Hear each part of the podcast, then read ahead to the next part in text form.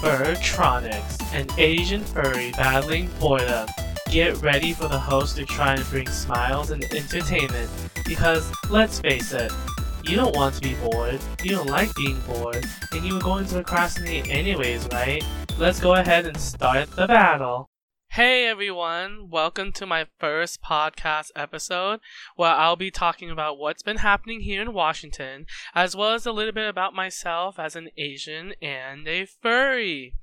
This has been something I've been interested in and wanted to try doing for quite some time. And since I'm good at talking, at least according to those around me, especially my parents, this is probably easier and funner to do than making some YouTube daily vlogs. Plus, why show my face? That requires doing my hair, and most of the time I just wear a hat the whole day to cover it, anyways. Oh man, the days when I get my hair cut short are the best days. Just wake up, brush my teeth, and leave. Why don't you always get your hair cut then? You may ask. Well, unless I choose to pay for it, which is hard to do on a student budget, working barely part time and wanting to go to events slash cons and take vacations. Hashtag priorities. Then I have to get a cut at a salon I've known since childhood. Salon, home, bathtub. Yeah, since childhood, I've had to sit on a step stool in a bathtub and get my hair cut by my tart making dad using clippers. According to him, I may not have any hair cutting experience, but I do know my math and geometry. Yeah, cutting hair is just about getting the size and everything equal, right? His only hair cutting experience, apart from cutting his kid's hair, is his brother's hair back in the day. He worked at a family donut shop, as most Khmer people do, and sometimes he would be cutting his brother's hair in the back room where they cook the donuts. Like, what? What? Why? I don't get it. But all I know is that my hair becomes short, it's free, and I don't get any comments from my dad about how I spent $15 on a haircut compared to them back to introductions. Why don't I tell you a little bit more about the guy you decided to listen to? Hi everyone, my name is Sung Ha. I'm 20 years old. I'm a Khmer American. If you don't know Khmer, that's just another way of saying Cambodian. I'm also a student in my last quarter of university. I'm a furry. And, oh, did I mention that I was also gay? Yeah, I know quite an interesting mix. A gay, furry Asian student. There are definitely some conflicts because of that, but you'll hear those soon enough. But for right now, let's hear what I have in store for this episode, right? Hmm. Oh, that's right. I live in Washington with my family, and we just experienced a pretty big snowstorm. Like, the biggest snowstorm we've had in years last week everyone was already surprised that there was snow and that it was starting to stick. And granted washington is known for rain and when it rains traffic and driving is already eh. but now that it was snowing it was disaster. There was heavy traffic skidding black ice school and work cancellations all that you name it. I mean I get that people in other places have heavier snow and they're able to deal with it better, but this isn't something that we often deal with. So, like, come on, cut us some slack. I know for sure that here, my university having three campuses didn't cut their students any slack. On the first day of the heavy snow, February 4th, they announced to everyone that the university was going to operate normally. Like, boy, this being on midterm week two, does it look like I want to speed my 2007 Toyota Camry through the snow, park on a hill, avoid slipping on campus as I find my way to my class, just to take a midterm and find out that the teacher ended up canceling class and wasting our time? And since I work on campus, does it look like I want to stay longer too? Luckily, I didn't need to come in that day, but I definitely know that my friends and coworkers were still experiencing this. My friend was talking about how students were crashing and slipping and getting stranded on campuses or on the hills. It took like the university three hours to realize that they messed up. But want to know what the solution was? Anything after 2 p.m. will be cancelled. This being posted at 8 a.m. when the snow was already piled up, man, it took them another hour for them to post. As of right now, any remaining operations is cancelled. It took the university the point of no return to cancel operations. People were already there, and now they have to struggle to get back. That's insane. Something I noticed afterwards was that I guess students created a Facebook event where they were encouraging students to pour water onto the, the campuses so that when things freeze, there would be another snow day. I don't know if that was a good idea, considering that days off this week meant midterms were going to be squished all in one day for the next available day. But the next day got cancelled anyways, and after that, things were melting. But wait! Was that the end of the big storm of Washington 2019? No, no, no, no, no, no, no, no. The snow clouds weren't done. They were just starting. They were like a partner that decides to wait a little bit to gather evidence, then hit you with a big fat, I told you so. The snowstorm came back on Friday the 8th, and overnight we got 10 inches. That's definitely not normal for Washington. For years. The last time we had anything this bad, like I said, was years and years ago. We were out of power for a week, and the roads were continue to slip, crash, and burn.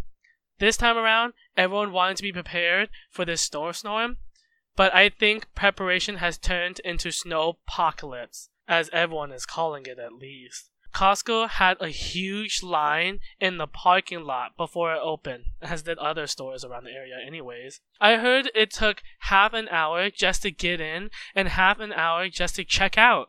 People were pushing and shoving for carts and food. Like, if you looked at the shelves of those stores, it was gone. It was empty. They took getting that bread to a whole new level. It was now yeet for that wheat. Thanks, Jennifer and her brother, for that. I'm gonna start using that. Anyways, of course, there's still more coming along the ways, but hey, gave me some time to do some things like start this podcast right here, right? Anyways, there wasn't much I could do during this snowstorm. Couldn't really go out, obviously, not like I was planning anything to do, anyways. I could only procrastinate on homework, and even then, that can only go so far. Clean my room? okay call slash message my boyfriend. Like, where is he? I have a boyfriend, but he was knocked out during the day. So, abandoned much. The only thing I ended up doing was watching YouTube and Amazon shopping. Talk about this generation's favorite pastime. I ended up buying on Amazon a portable door lock. My doorknob here at my family's home doesn't have a lock. Yeah, a 20 year old, almost 21, doesn't have a lock on his door. And my parents refuse to let me buy and change it into a doorknob that does. Guess that's the part of the Asians live with their parents until old age expectation. And that's the thing. Why is it that Asian parents nowadays immediately decide and expect that their kids stay home and create a multi-family home with them? Regardless of their aspirations, their desire to travel, or move somewhere else. I understand that it's supposed to represent the you take care of me, I take care of you concept. But even my parents don't have my grandma living here. They take care of her while she lives in an apartment in Cambodian town, Seattle. I know other Asians this generation can understand the struggle of juggling this expectation with the expectation to grow and fly away from home don't forget other things too, like traditions and other expectations like respect your elders, where they just use that as an excuse to beg and belittle you, and you're not supposed to do anything about it. And Asians can't be gay. How else can you continue the family line? I don't know any real successful gay Asian. And you need a good job so you can contribute to this family. And worst of all, doing anything to keep up the family image. Imagine all these Asian expectations and stuff with being a furry. It does get hard. I remember my first convention ever. It was back in 2013, and I obviously needed my dad to at least go register with me, me being a minor at the time. He was probably annoyed and disturbed at what he saw. He thought it was stupid and that everyone there lived in their parents' basement with no jobs. This coming from the same guy that expects me to live here, take over the house with my family still living in it, and creating a family of my own in the same bedroom I've been in since I was five years old. Not only did he think furries were like that, he thought that all the fursuits were made from clown hair, or grandma hair, or whatever he said. I don't really understand how he came up with that, but thank God he doesn't know about the sexual side of furries or any of the furry horror stories out there. They already have a huge problem with me being gay. Now imagine what happens when they find out that the majority of people I know in the fandom are gay or people I had relations with. Oops.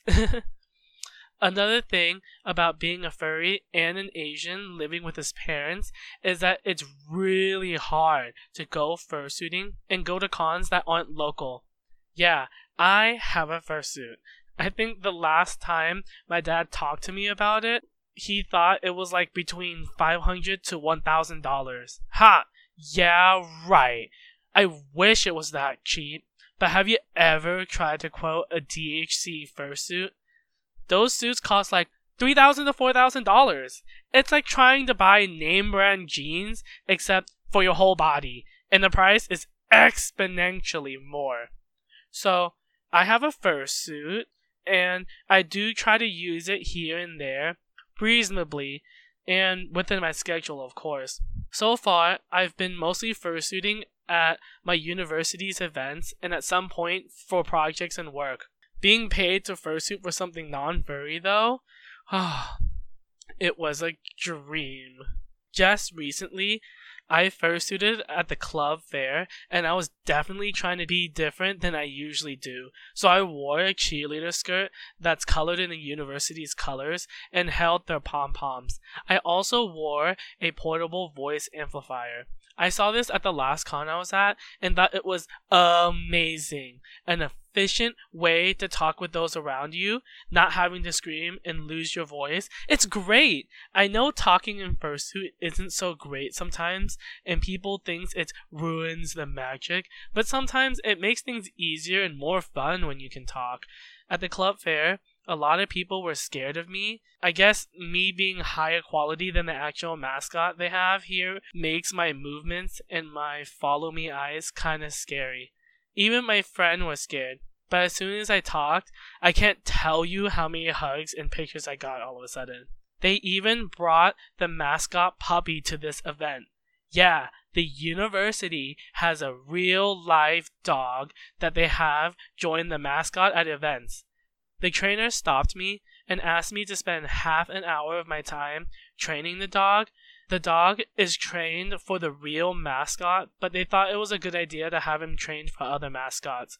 Of course, I hoped that he wouldn't rip me to shreds, but the trainers there are definitely trained to handle these situations, or at least stop the puppy from attacking people. It worked out well, and the puppy even sat next to me and posed for a picture. How cute!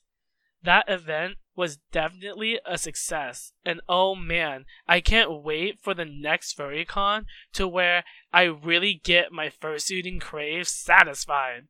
The next con I'm going to is BLFC, and that's probably my favorite con of all time. I even got my own hotel room that I booked. Finally, after not being picked for the hotel drawing like two to three times, I guess that's better than MFF's hotel mayhem, though. Definitely didn't get my own hotel room for that one. Thankfully, my friend did let me stay with him at that con. It was interesting having three people to like one king bed, but it's not like cuddling and getting close with each other was a problem with these friends. Then there was staying for a little bit with the boyfriend and spending the whole time of the con with him. That was a first experience and I loved it. This time around for BLFC, it's just me in a king room with my boyfriend. We even got a better than standard king room, booking a room from the fancier part of the hotel, or should I say resort. This time around, I'm going to let myself enjoy it and have fun, doing what I want when I want. The past two cons weren't super easy for me to do. That's because of who I was with and what I was worrying about at the time. I mean, this time I would still be worried about who I hang out with and what I do and stuff, but just like MFF, I don't have to worry about being too alone, especially since my boyfriend is probably the only one who will stick with me there.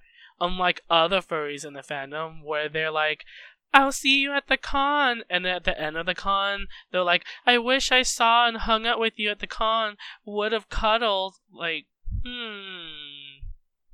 Either ways, I'm going to have fun at BLFC, and I've already prepared my money and my second credit card. Oh, oh, okay, okay, don't judge me. I swear I budget and use Excel for all this stuff, and like do everything to make sure that I have enough money for all the stuff I need to do. Okay, I swear. Hopefully, in my next episode, though, I can get more into my con experiences and the cons I've been to. I bet hearing about these cons from a non popular's eyes would be interesting. Well, that wraps up this first episode. Got to tease you guys a bit and save some stories for later. Aw, oh, I'm sorry, but I appreciate you being here and listening. For anyone out there in Washington, stay warm and stay safe. And for everyone else listening, just good luck and have fun! Thanks for listening to Furtronics, an Asian furry battling boredom.